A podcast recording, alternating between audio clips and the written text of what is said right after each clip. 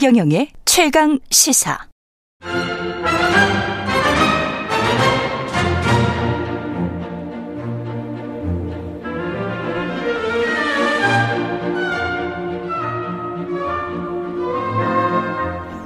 네, 지금은 조식 먹을 시간이지만 석식처럼 풍성하고 다양하게 토론을 펼쳐보는 석식토론, 국민의힘 송언석 의원, 민주당 강훈식 의원과 함께하는 석식토론 시작하겠습니다. 안녕하십니까? 네, 안녕하십니까? 예, 어제 아까 누굽니까? 종철 의원한테도 여쭤봤었는데 어제 어떠셨어요? 이거 문자 받고 두 분 다 서울에서 받으셨어요? 아니면은 어떠셨습니까? 의원님, 송은석 의원님.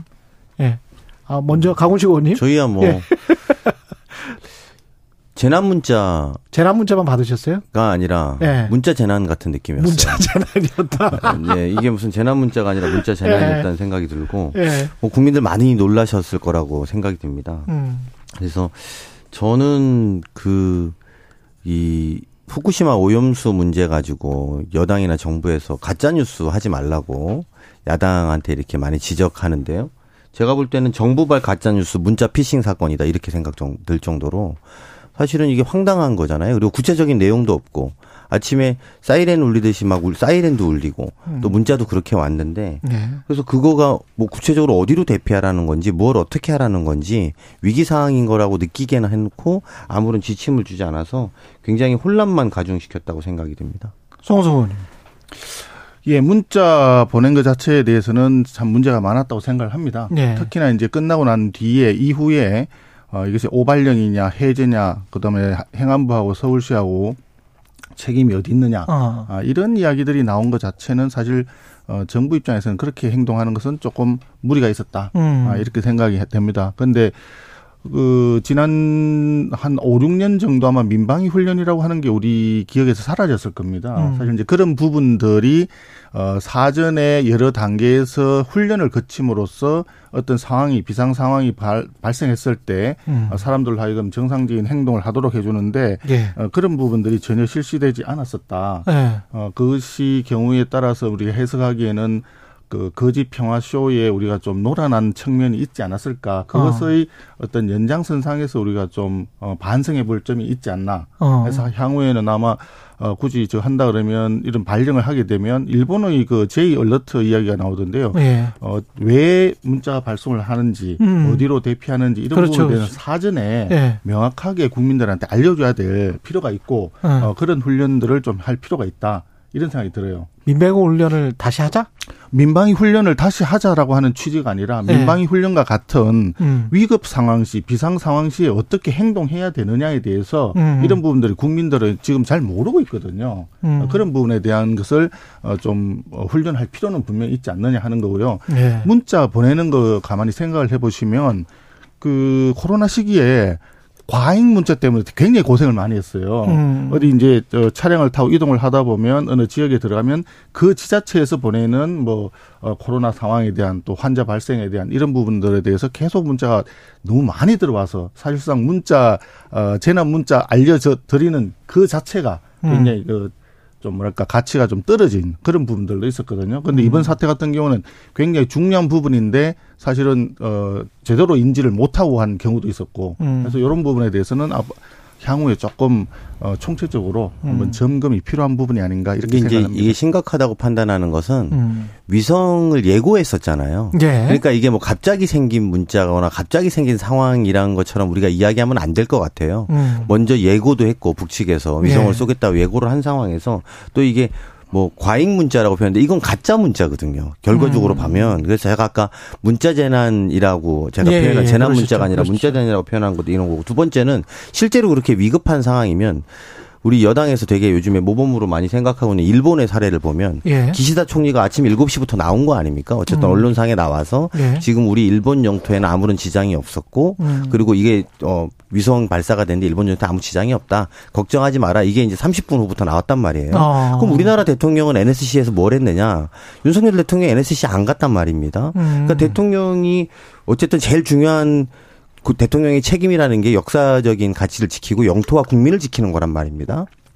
그러면 국민과 영토를 지킨다는 측면에서 보면 이런 정도의 사이렌을 울리고 위성 이렇게 문자를 보내고 응급 문자를 보낸 상황이라면 대통령이 나와서 설명을 하든지 아니면 적어도 오세훈 시장이 나와서 설명을 해야 되는 것 아닙니까? 근데 아무런 책임 있는 사람은 설명이 없었고 그 뒤로도 한참 있다가 오후에 기자회견 정도를 오세훈 시장이 한 것도 저는 국민들로서 납득하기는 좀 어렵다 이렇게 네. 생각이 좀 들고요.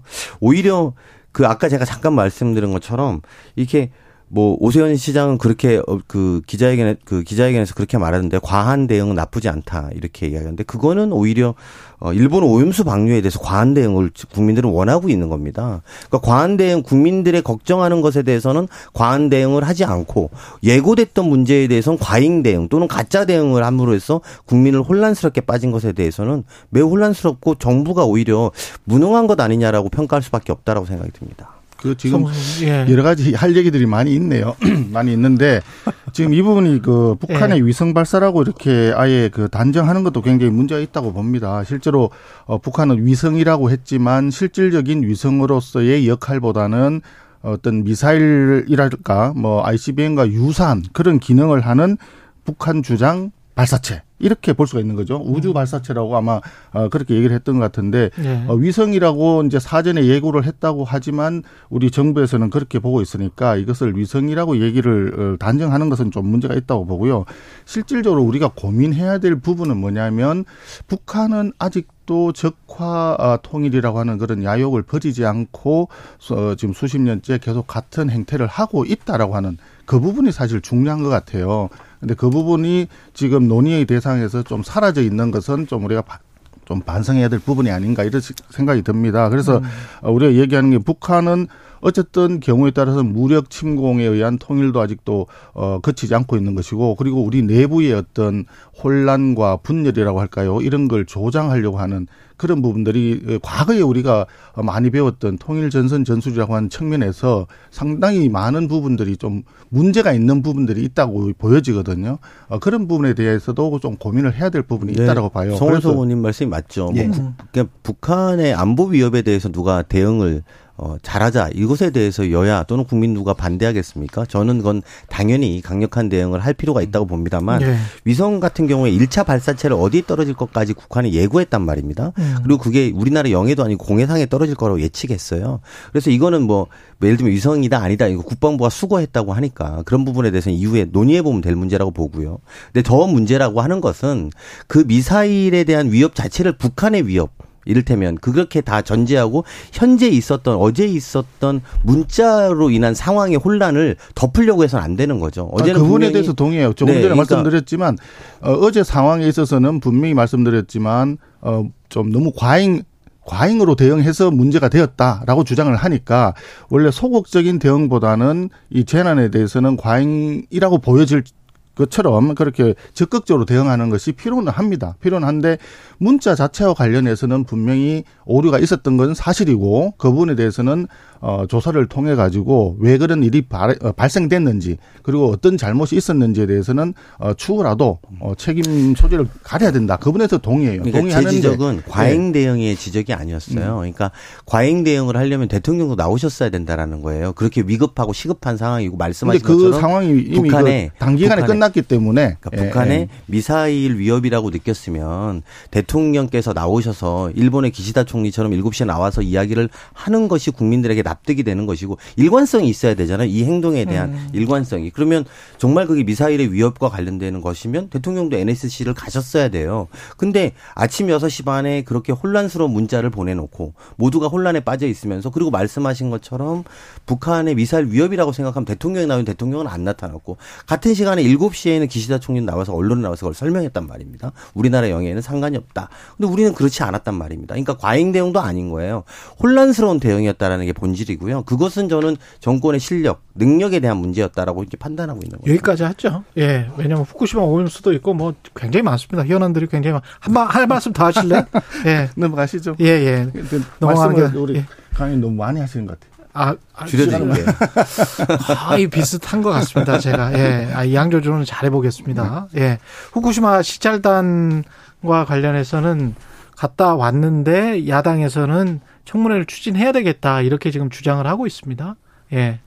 송언석 의원님이 하실 말씀이 있을 것 같습니다. 아, 네. 지금 이제 시찰단이 처음에 이제 시찰단이 누가 가는지도 모른다 이런 이제 비판도 하시고 했는데 사실 어저께 발표하면서 시찰단 명단도 다 공개를 했지 않습니까? 예. 그 정도로 이제 사실 공개를 함으로써 그 이후에 일부 또 극단적인 또 문자 메시지나 이런 부분들이 문자 폭탄이 올 수도 있는 그런 애로사항이 있을 수도 있지만 그럼에도 불구하고 이것은 공개를 하는 것이 투명하게 공개하는 것이 더 국민들의 불안을 줄일 수 있다라고 판단해서 결단을 내린 것 같습니다. 그래서 지금은 이제 남은 것은 그 일본에서 가져온 현장에서 가져온 그 부분들 농도 분석 자료라든지 또 설비라든지 이런 거 다 확인했으니까 전문가들이 뭐 이게 시간이 좀 필요하다고 하더라고요. 그걸 조사를 해서 최종적으로 어떤 상황이다, 오염 처리수가 어떤 상태에 있다 이거에 대한 것을 이제 그 국민들한테 발표하게 되면 거기에 따라서 행동을 하면 될 것 같고 지금으로서는 좀 너무 이렇게 정치적인 선동이라든지 감정에 휘둘리는 것은 조금 조심해야 되지 않겠나 그런 생각을 하고 있습니다. 특히 IAEA 같은 경우에도 자기들 이제 조사가 이제 공식적으로 진행이 되고 있으니까요. 그런 것들을 종합적으로 판단할 필요가 있다. 그래서 최종적으로 우리 국민과 전 세계 어디든지 안전과 관련된 부분에 대해서 소홀함이 없도록 가야 되겠다 하는 부분에 대해서 동의합니다. 네. 그 이번에 시찰단 다녀와서 국민들이 많이 의혹이 해소됐나요? 저는 아무도 해소된 분이 없는 것 같아요. 오히려 갔다 왔는데 저는 이게 시찰단이 아니라 후쿠시마 홍보단의 같은 거의 수준 아니었나. 그러면 이걸 왜 했을까? 저는 결론적으로 두 가지로 된다고 봅니다. 오염수 방류와 후쿠시마 수산물 구입을 재개하기 위한 명분을 쌓기 위한 것 아니었나라는 의심을 지을 수가 없습니다. 말씀하신 것처럼 가짜뉴스나 뭐 선동 이런 거 하지 말라고 하시는데 저는 그런 게 어제 있었던 게 선동이었던 거죠. 사실은 마치 뭔가 되게 있는 것처럼 이야기했던 선동이고 가짜뉴스였고 가짜 문제였고 오늘 이 문제에 대해서는 국민들의 걱정이 있는 건데요. 아무런 의혹이 해소되지 않았어요. 구체적으로 뭐가 어떻게 해결된다. 그리고 국민들은 걱정하지 마라. 이 정도 농도가 나오기 때문에 어떤 식으로든 문제가 해결될 수밖에 없다라는 구체성을 가진 답변을 못 들었고요. 시찰단의 브리핑 내어보면 세 가지들이에요. 크게 하나는 오염수 방출을 차단하기 위한 수단들이 있다라는 걸 확인했다는 거고요. 두 번째는 과학기술적 검토 과정에서 의미 있는 진전이 있었다라고 표현하고 있습니다. 마지막으로는 평가를 위해서 추가 분석과 확인이 필요하다고 이야기했습니다. 요 정도 가지고 국민들이 납득할 수 있을까? 오히려 불안감들은 더 가중될 거기 때문에 저는 오히려 이번 기회에 국회가 국민들 의혹을 해소해주고 또 이게 뭐 실제로 여당에서 일본과 한일 관계의 전면적인 개선을 요구하고 있다라면 오히려 국회 앞에서 후쿠시마 오염수 청문회를 해서 국민들 앞에 낱낱이 밝혀주는 것이 국민적 의혹 해소에는 도움이 되지 않겠느냐라는 말씀을 드리고 싶은 거죠. 예, 맞습니다. 예, 국민적 의혹에 대해서는 소상하게 밝혀야 되고 지금 조금 전에 강 의원님 말씀하신 대로 지금 전문가들이 조금 더 시간을 가지고 분석 검토를 해야 된다라고 얘기한 게 사실 아닙니까? 그 정도 시간은 필요하고 또 그 과정에 IAEA에서 이제 조사 점검하는 부분도 있기 때문에 그런 것들을 종합적으로 검토할 것이다. 이런 상황에서 정부에서 어떤 행위를 하는 거에 대해서 이게 정상적이고 정당한 어떤 행위인데 그것을 계속 정치적인 그 어떤 그 뭐랄까 그 프레임 속에서 자꾸 이렇게 이해하려고 하는 것은 좀 우리가 조심스럽게 봐야 된다 이렇게 생각을 해요. 우리가 정부가 나서가지고 뭐 반일 죽창가를 들고 뭐 이렇게 하던 시절도 있었지 않습니까? 그런 그 후폭풍으로 굉장히 국민들은 갈라치게 돼가지고 굉장히 힘들었어요. 그러니까 지금도 똑같은 상황인 것 같습니다. 정부에서는 차근차근 그 단계를 밟아가지고 조사도 하고 분석도 하고 협의도 하고 해서 국민들에게 소상하게 그 정보를 알려드리려고 진행을 하고 있다고 보여지거든요. 그런 단계에서 지금 미리 사전적으로 프레임을 가지고 이것은 아무런 효과가 없다. 오히려 시찰단 다녀온 것이 거기에서 뭐 후쿠시마 홍보단이라든지 뭐 선동한다고 이렇게 얘기를 하시는 건 조금 과한 것 같고요. 또 후쿠시마산 그 수산물 수입 부분에 대해서는 정부에서도 일단 수입할 계획이 없다라고 이미 한 두어 차례 밝힌 걸로 저는 알고 있습니다. 그러니까 그 부분에 대해서는 지금 당장 미리 예단해서 그 수입물 수입을 하기 위한 전제 조치다. 이렇게 이해하는 것은 조금 과하지 않나 싶은 생각이 들어요. 후쿠시마 수산물 짧게 한다고 하기 어렵죠. 사실 국민들 정서가 엄청 걱정이 많으니까요. 그래서 그런 국민적 우려를 불쇄시켜야 되는데 이번에 갔다 와서 제공한 내용들을 보면 일본 당국이 제공한 정보 외에는 다른 이야기가 없던 거예요. 그러니까 우리 시찰단의 주관적인 판단으로 자주적인 판단으로 이런 문제가 있었고 이런 건 아쉽다. 그리고 일본한테 이런 요구를 한다 정도가 붙었어야 되는데 그게 전혀 없다라는 지적들은 피할 수 없을 것 같습니다. 예. 그리고 아까 이것도 조홍천 의원한테 여쭤봤었는데 비슷한 질문이 나올 수밖에 없겠습니다. 현안이기 때문에 김남국 의원 관련해서는 국민의힘은 제명을 해야 되는 사안이다.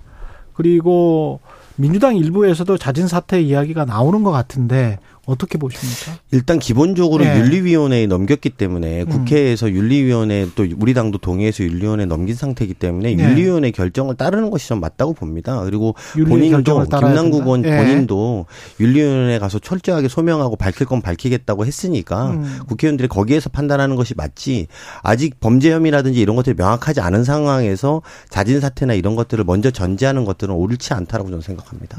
성소님 윤리위원회 구성이 알다시피 이제 그 여야가 이제 동수로 되어 있고요. 과거에도 올해 여러 사건들이 지금 제 기억 속에도 한 50여 건 가까운 사건이 이제 그 계류되어 있는 걸로 알고 있는데 다 결론이 안 났습니다. 그러다 보니까 정치적으로 판단해 가지고 하다 보니까 결론을 내기가 굉장히 어려운 구조로 되어 있어요. 그런데 이 부분은 김남국 의원의 코인 사태 같은 경우에는 조국 사태보다도 훨씬 심각한 사태이고 특히나 그 우리가 20, 30대 그 MZ 세대라고 하는 젊은 사람들 입장에서 이제 코인을 좀 이용해서 부동산도 안 되고 주식도 안 되는 청년들이 좀 하고 있는 게 많은데 거기에 굉장히 실패를 많이 하고 많은 손실을 입은 사람들이 많거든요. 그런데 김남국 의원은 도대체 자금 출처가 어디서 나왔는지도 모르는 자금으로 일단 처음에 구입을 했고 그거 가지고 굉장히 여러 차례를 사고 팔고 하는데 심지어는 회의 도중에도 그걸 했다. 상임위 도중에. 상임위라든지 회의 도중에 청문회 도중에도 했고요.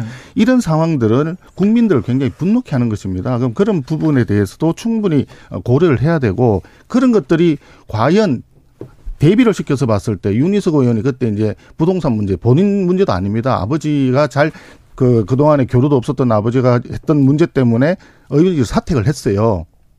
의원직 사퇴라고 하는 것이 반드시 법적인 문제가 확인이 되었기 때문에 또는 검찰이나 경찰의 수사 결과가 나왔기 때문에 하는 건 아니거든요. 그런 도의적 정치적인 책임을 지고도 얼마든지 할 수 있는 부분이고 또 해야만 되는 것이 정치인의 도리라고 보거든요. 그런 점에서 김남국 의원은 이번에 좀 잘못된 길을 가고 있다. 국민의힘에서 부동산 문제 있었던 분들 굉장히 많으시잖아요. 근데 다 사퇴하신 건 아니에요. 제가 알기로도 제가 누구라고 실명을 거론하지 않겠습니다. 민주당은 더 심했죠. 아니 근데 그렇게 거론하는 것 자체가 저는 적절하지 않다고 보고 말씀드린 것처럼 경찰이나 검찰의 구체적인 조사와 결과가 없는데 여론몰이 방법만으로 무채적 혐의가 있는 것처럼 이야기하면 실제로 코인 자체가 문제는 아니지 않습니까? 그리고 이것들을 처리하는 과정에 여러 가지 본인이 부적절하다고 판단한 것들도 있으니까 저는 윤리위원회 처분을 기다려보는 게 맞다고 봅니다. 그리고 지금 한동훈 법무부 장관 개인정보 유출 의혹 관련해서 MBC 기자와 번사 뉴스룸 강제 수사가 있고요.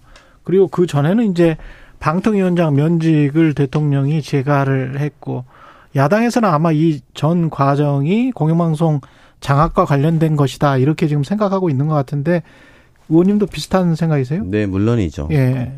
그리고 특히 한상혁 방통위원장 임기가 이제 몇 개월 안 남으셨잖아요. 근데 이분을 검찰에 기소됐다는 이유만으로 면직하는 것은 누가 봐도 방송 장악으로 볼 수밖에 없다고 봅니다. 더군다나 이 근거가 국가공무원법에 의거해서 면직한다고 하는데 방통위원회는 특별법에 의해서 그 근거를 처리해야 되는 문제거든요. 그래서 위원장의 면직은 국회의 탄핵소추에 의해서 할 수 있게 되어 있습니다. 그런데 그것을 대통령이 면직안을 제거했다는 방식으로 하는 것은 매우 방송통신위원회를 장악하려는 의도가 다분하고 더군다나 같은 시간에 MBC의 그 기자에 대해서도 그리고 그것을 기자에 대한 문제를 가지고 뉴스룸까지 압수수색해서 들어갔다는 건 저는 언론 장악, 방송 장악을 위한 구체적인 시도들이 진행되고 있다고 봅니다. 송언석 의원님.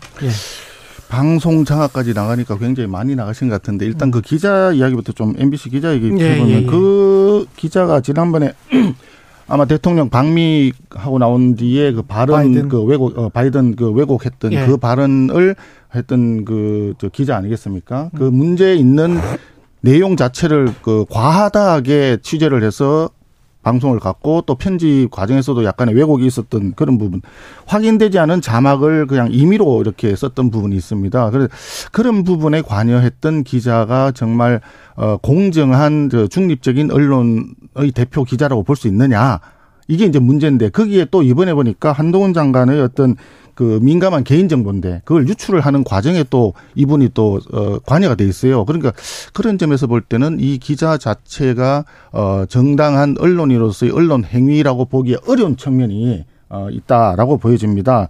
그런 부분에 대해서 검찰이 정당하게 압수수색 들어가는 걸 가지고 그걸 뭐 언론 탄압이다 또는 뭐 방송 장악이다 이렇게 프레임 짓는 거는 좀 너무 과한 거짓 프레임이다 이렇게 보여지는 겁니다. 방통위원장도 마찬가지예요. 방통위원장도 지난 정부 때부터 굉장히 편파적인 행동을 많이 해왔었어요. 특히나 TV조선 평가를 하는데 점수 자체를 왜곡을 하고 조작을 했지 않습니까? 점수 자체를 조작을 했고 정상적인 그 보고를 처음에 받았을 때 미치겠네? 시끄러워지겠네? 욕 좀 먹겠네? 이런 이야기를 했다고 지금 알려져 있지 않습니까? 그래놓고는 그 다음에 다시 점수 조작을 했는 거는 정확하게 공무집행 방해다 이렇게 보여지는 거죠. 그리고 심사위원 구성을 이렇게 조작하면서 협의 절차를 무시한 이런 부분들은 또 직권남용의 혐의가 있고, 그 당연히 기소화되고 그럴 경우에 정상적인 그 방통위원장으로서 공무집행을 하기가 어렵기 때문에 면직되는 건 당연한 거죠. 이런 비정상적으로 돼 있던 걸 정상화해 가는 이 과정을 가지고 방송 탄압 좀 저는 이해가 안 됩니다. 그냥 뭐 더 잘 아실 테니까 간단하게 말씀을 좀 드리면, 윤석열 대통령 징계 받았을 때 똑같은 상황이에요. 네. 방통위원장 현재 상황이. 그래서 네. 어제 면직처분 취소 소송도 하고, 윤석열 대통령하고 똑같은 상황이에요. 한상혁 방통위원장이 윤석열 대통령 징계 받았을 때 그때 검찰 탄압이라고 다들 그러셨어요. 야당에서 윤석열 대통령이 지킨다고. 똑같은 겁니다. 지금 상황은. 그래서 면직처분 취소 소송도 했고 효력정지 가처분 신청도 했기 때문에 저는 이 결과를 지켜보고 법원의 판단을 잘 따르면 될 거라고 생각하고요. 두 번째는 저는 말씀하시면 송언석 의원님 말씀드리면서 약간 놀라운 건데, 기자의 평가를 왜 정당이나 검찰이 합니까? 기자의 공정성에 대한 평가를. 바이든이든 난리면이든 국민들이 들었지 않습니까? 국민들 아무도 이해를 못 하잖아요. 아니 그렇지 않습니다. 자막이 이게 사실이 아닌 걸 자꾸 이렇게 말씀하신다 사실이 되는 건 아니고 국민들이 평가하는 거거든요. 그 공정성에 대해서. 근데 아니, 잠깐만요. 그럼 그 난리면이 맞아요? 송언석 의원님? 아니, 정확하게 어떤 것이 맞다라고 하는 건 아직 알려진 게 없죠. 네, 알려진 건 없는데 그것에 확인되지 않은 것을 자막으로 해가지고 기정사실화시키고, 왜냐하면 사람들이 귀에 잘 안 들릴 때 있지 않습니까? 눈으로 보는 것이 이 땡땡은 맞죠.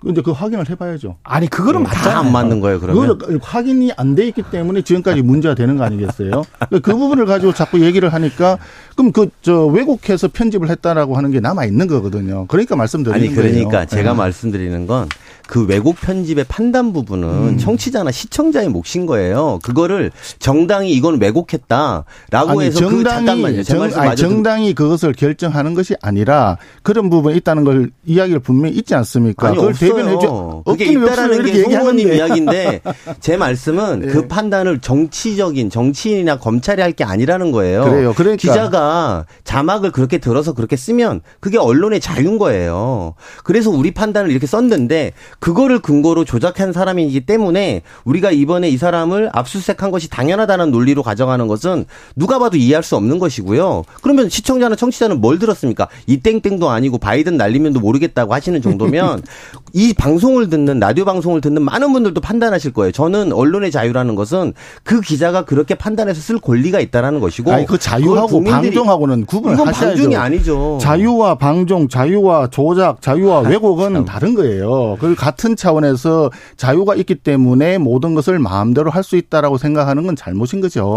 그럼 법적 절차대로 하자면 언론 중재위를 가거나 소송을 하면 되는 건데 그것 때문에 압수수색을 했다 이렇게 지금 말씀을 하시는 건 아니죠, 설마? 아니 그 압수수색 자체는 그거하고 또 다른 거 아닙니까? 그거 다 다른 거죠. 근데 왜냐면 오늘의 압수수색은 아까 그렇게 말씀하셨어요. 의원님이 아니, 왜 자꾸 나보고 그러세요? 아니 똑같은 출연자가 있는데 아니 그러니까 아까 아니, 우리 저 진행하시는 분이 예. 중립적으로 하셔야죠. 아니, 중립적으로 지금 하고 있는 것 같아요. 아까 그래서 지금 의원님한테 그걸 다시 한번 확인시켜 드리려고 하는 거예요. 다시 한번 말씀드릴게요. 예. 두 가지 사건에 예. 그 한 기자가 동일하게 예. 관여돼 있는 걸 보니 예. 그 부분에 있어서는 그 기자분의 기본적인 그 뭐랄까 언론 취재의 윤리랄까요? 이런 부분에 대해서 한 번 더 짚어봐야 되겠다라고 하는 점을 분명히 말씀드리는 겁니다. 그러니까 그게 네. 앞에 거를 말씀하시면 상황이 많이 달라진다는 거예요. 제가 볼 때는 다른 문제라는 검찰 압수수색은 다른 거예요. 그럼 네. 다른 거죠. 근데 그걸 같이 하셔서 그게 뭐냐면 예. 그게 뭐냐면 예. 이거는 분명히 한동훈 장관의 예. 개인적인 정보에 대해서 예. 유출 의혹이 있는 그러니까 겁니다. 그거를 지금 섞어서 말씀하시니까. 아니, 제가 말씀드린 예. 두 가지를 다 얘기한 겁니다. 예. 분명히 개인 정보이기 때문에 이것을 유출한 거에 관여되어 있다면 굉장히 문제가 많아요. 그 부분에서도. 예. 그거는 따로. 그거는 이제, 예. 그거는 다른 부분이고, 예. 그 회사에 대해서는 유출했으니까 확인을 해야 되니까 검찰에서 압수수색에 들어간 거 아닙니까? 예. 그분은 그분은 당연히 맞는 거예요. 그런데 공교롭게도 그 기자가 개인적인 문제가 있어 보인다는 측면이 있기 때문에 말씀을 드린 거예요. 그러니까 그거는 네. 반대로 말하면요. 그렇게 말씀하시면 표적 수사라는 증거가 돼요. 아니 표적 수사 아니 왜 그러냐면 제가 말씀드린 건 취재 윤리를 얘기한 겁니다. 취재 윤리. 예. 아니 그러니까 제가 듣기에는 오히려 저는 바이든 날리면에 쏜 사람이 이런 문제도 있었기 때문에 아니 아까 그 말씀이시잖아요. 네. 이 땡땡도 모르시겠다고 하시니까 이것도 그건 확인된 게 없어요. 그 문제가. 그 확인을 네. 다 국민들이 한 거예요. 판단을 하실 거고 네. 그 서로 이거 갖고 뭐가 맞다라고 할 필요는 없는 거고. 없어요. 그러니까. 그러니까 네. 그 부분에 대해서 제가 말씀드리고 싶은 건 그 부분에 대해서 그렇기 때문에 그런 사람이었기 때문에 이번에 이렇다라고 이야기하면 옳지 않다는 거예요. 그렇게 얘기한 건 아니에요. 제가 네. 두 가지를 분명히 말씀드렸습니다. 한동훈 장관의 개인정보 유출에 대해서 문제가 있기 때문에 압수수색에 들어간 거는 당연히 맞다. 필요하다. 검찰이 예. 정당한 행위를 한 것이다. 그거에 대해서 다른 논의할 필요가 없어요. 그런데 하필이면 개인적인 부분에서도 그런 느낌이 예. 든다. 이분에 더 짚어봐야 된다 이런 이야기입니다. 예. 표적 수사니까. 표적 수사는 아니죠. 언론과 관련해서는 제가 더 전문가니까요. 언론은 중립을 추구하는 것이 아니고 진실을 추구하는 것입니다. 예, 그것만 말씀을 드리고요. 이 땡땡은 그렇게 말씀하신 거는 맞아요. 그게 진실입니다. 국민의힘 송언석 의원, 민주당 강훈식 의원이었습니다. 고맙습니다. 네, 고맙습니다. 예. KBS 1라디오 최경영의 최강시사였습니다. 고맙습니다.